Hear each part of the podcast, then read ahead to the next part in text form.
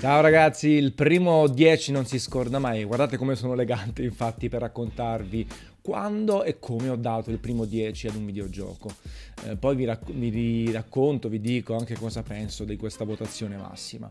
Allora, correva l'anno 2000, 18 anni fa, oramai quasi 19, eh, e la situazione delle fiere internazionali di videogiochi era un po' differente. C'era il TGS che si eh, teneva due volte l'anno, ad aprile e settembre, e non c'era Colonia, non c'era Lipsia, bensì l'ECTS di Londra, ECTS di Londra, una fiera molto figa che nel 2000 è stata anche la mia prima fiera assoluta di videogiochi a 20 anni. Immaginate l'emozione che ricordo ancora oggi in maniera proprio perfetta. Uh, una fiera con tutte novità, con problemi con la lingua, perché chiaramente venivo da una formazione in inglese scolastica, qualche sì, qualche DVD, qualche videogioco e la possibilità di vedere la prima volta titoli in anteprima. Erano anche i tempi di alternative-reality.com che prima di multiplayer.it era assieme a Next Game praticamente uno dei pochissimi siti eh, che parlava di videogiochi, era Blue, eh, ci lavoravo io e tanti altri ragazzi, Mauro Fanelli è stato il fondatore insieme a Gianni Selleri. E quindi erano veramente altri tempi, eravamo tra i pionieri dell'informazione online. Ed eravamo partiti per questa trasferta in quattro, Andrea Palmisano che forse conoscete insieme a Max Bondino e Neverland, eravamo in quattro, avevo speso eh, circa 800.000 lire, stavamo ancora a cavallo tra lire e euro per la trasferta autofinanziata, primissima fiera e sono legatissimo sia perché la prima fiera, sia perché c'era il Dreamcast con Sega ancora sugli scudi. Avevo assistito alla conferenza del produttore giapponese all'interno di un cinema tra l'esaltazione generale. C'erano i cosplay, compresi quello eh, di Ulala di Space Channel 5 e ho ancora nel cassetto alcune foto non digitali, cartacee che avevamo fatto al tempo. Ecco, tra le anteprime, tra le interviste, c'è stata una in particolare molto importante, quella a David Perry per Sacrifice. Chi è David Perry? Uno sviluppatore che ai tempi dell'era 16 bit e non solo era davvero famoso. Ha fatto, ha contribuito a titoli quali Aladdin per Mega Drive, eh, Cool Spot, Earthworm Jim 1 e 2, eh, Messiah e così via fino a, a, uscire, tra virgolette. Ha fatto anche Matrix, il primo Matrix eh, che era figo delle intenzioni, molto meno nella realizzazione, fino a creare la piattaforma Gaikai, quella dello streaming, che è stata acquistata da Sony ed è diventata la base, le fondamenta per uh, PlayStation Now. Ebbene, c'era questo Sacrifice, o Sacrifice questo titolo era un um, strategico in tempo reale, ma non con visuale dall'alto, bensì in terza persona alle spalle del giocatore. Aveva poco accento, poneva poco l'accento su, sulla um, acquisizione delle risorse, bensì più sui combattimenti, su questa sorta di uh, sciamano che poteva evocare dei personaggi e combattere contro altri sciamani, conquistare le basi. Ed era eccezionale dal mio punto di vista eh, per quanto riguarda la grafica, i colori. In realtà l'ha sviluppato da pochissime persone, il, la parte principale soltanto da quattro persone e, e sfruttava alcune tecniche che riducevano il dettaglio in lontananza e quindi girava molto bene su, su tantissimi computer. Aveva una palette grafica, aveva una serie di colori fantastici, una colonna sonora meravigliosa e a me al tempo piacevano tantissimo le dinamiche, molto, um, molto, che puntavano molto l'accento sui combattimenti, sull'esplorazione, sulla conquista della base avversaria, sullo scontro quasi uno contro uno e al tempo mi aveva eccitato assai. Al punto che quando poi l'ho recensito su Alternative Reality io ho affibbiato il tanto agognato 10. Chiaro, ero giovane, avevo un'esperienza inferiore pur giocando da sempre videogiochi. Eh. Ho cominciato a 5 anni col Commodore 64, comunque avevo 15 anni di esperienza magari non professionale, ma 15 anni di giocate.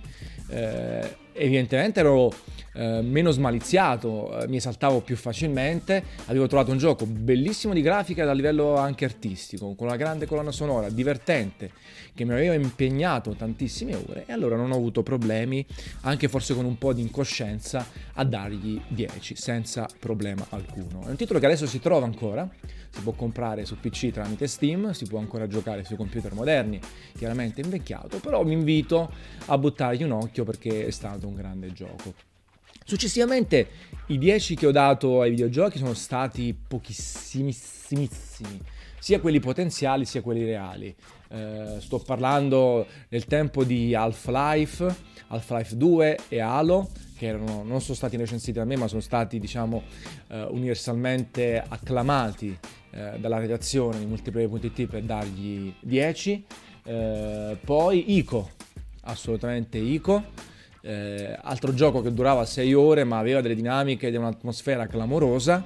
Eh, poi chiaramente introducendo in multiplayer.it i voti decimali è stato sempre più complesso. A Grand Theft Auto 3 Sant'Andreas, eh, Sant'Andreas abbiamo dato 9.8 e i 9.7 a God of War 3, a The Last of Us, ad Uncharted 2, tanti 9.7, 9.8, 9.6 perché chiaramente lo spettro di voti era maggiore eh, rispetto ai voti unitari. Ai tempi di Alternative Reality e agli inizi di multiplayer.it davamo voti da 1 a 10 senza mezzi voti, quindi chiaramente tra 9 e 10 correva e si poteva, ci si poteva spingere di più.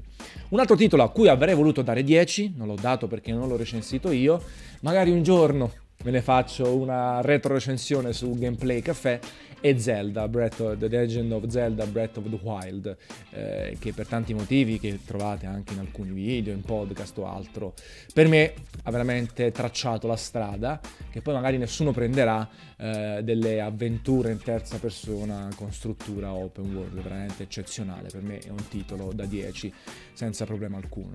E quando è che si dà questo 10?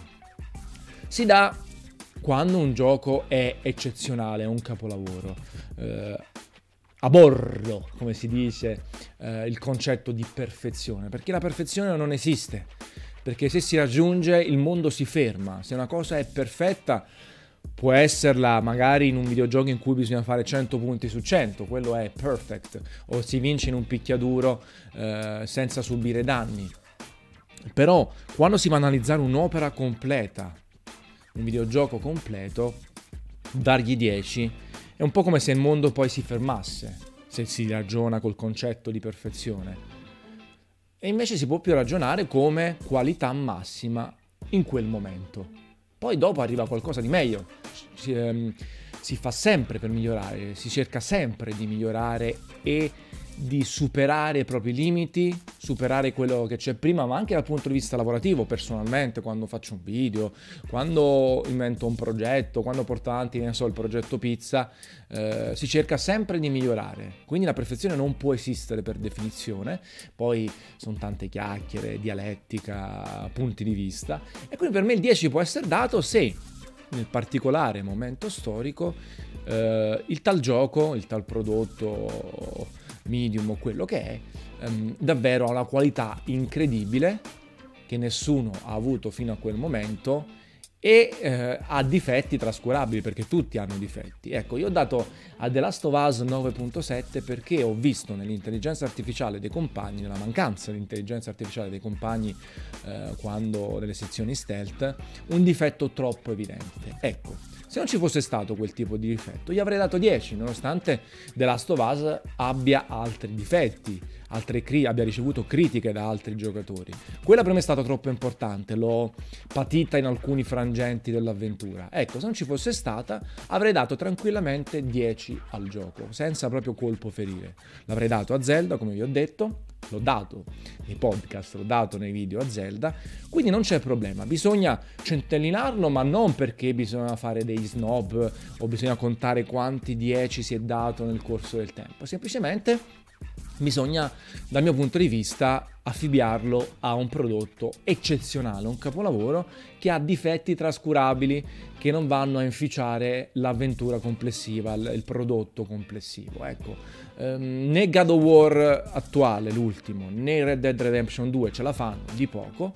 Eh, Red Dead ha dei problemini no, di eh, di struttura, di, di ritmo in alcuni frangenti, poi anche tecnicamente non è proprio ottimizzato, l'HDR è fake, c'ha quella qualche difetto più evidente. Lo stesso God of War ne ha qualcuno, ma stiamo parlando chiaramente di titoli di qualità enorme, 9.7, stiamo parlando veramente di voler dare 10 a un gioco, voler fare discussione, quindi non è un problema. Ecco, sono molto ansioso quindi di dare il mio prossimo 10, il mio primo 10 ufficiale su Gameplay Café al netto di un Zelda che potrebbe arrivare in un momento di, di ispirazione. Non c'è alcun problema, non mi precludo nulla e non mi precludo nemmeno di dare due a un gioco. Ecco, bisogna utilizzare tutto lo spettro. Chiaro, si è alzata tantissimo la media. Non stiamo parlando di media scolastica, di voto scolastico, dove il 6,5-7 è già un grandissimo voto col quale siamo contenti. Abbiamo alzato perché utilizziamo da 1 a 10 e quindi un gioco forse da 90 in su è un gran gioco, non sotto.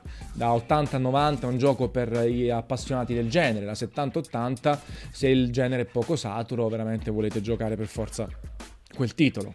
Quindi alla fine la scala di valori è sempre commisurata alla realtà editoriale e alla persona, perciò dico sempre, è inutile che fate assolutismi sui voti.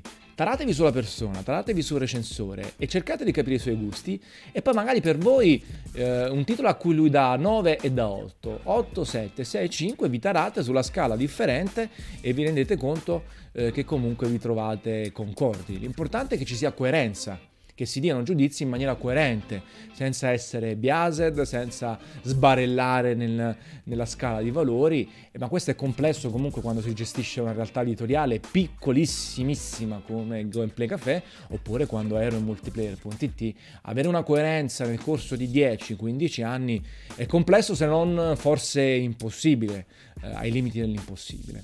Comunque, il mio primo 10 è stato Sacrifice per PC, uscito anche su macOS l'anno successivo nel 2001, un titolo al quale sono stralegato insieme alle CTS, insieme a David Perry, e per voi invece una capata in bocca. Ciao ragazzi.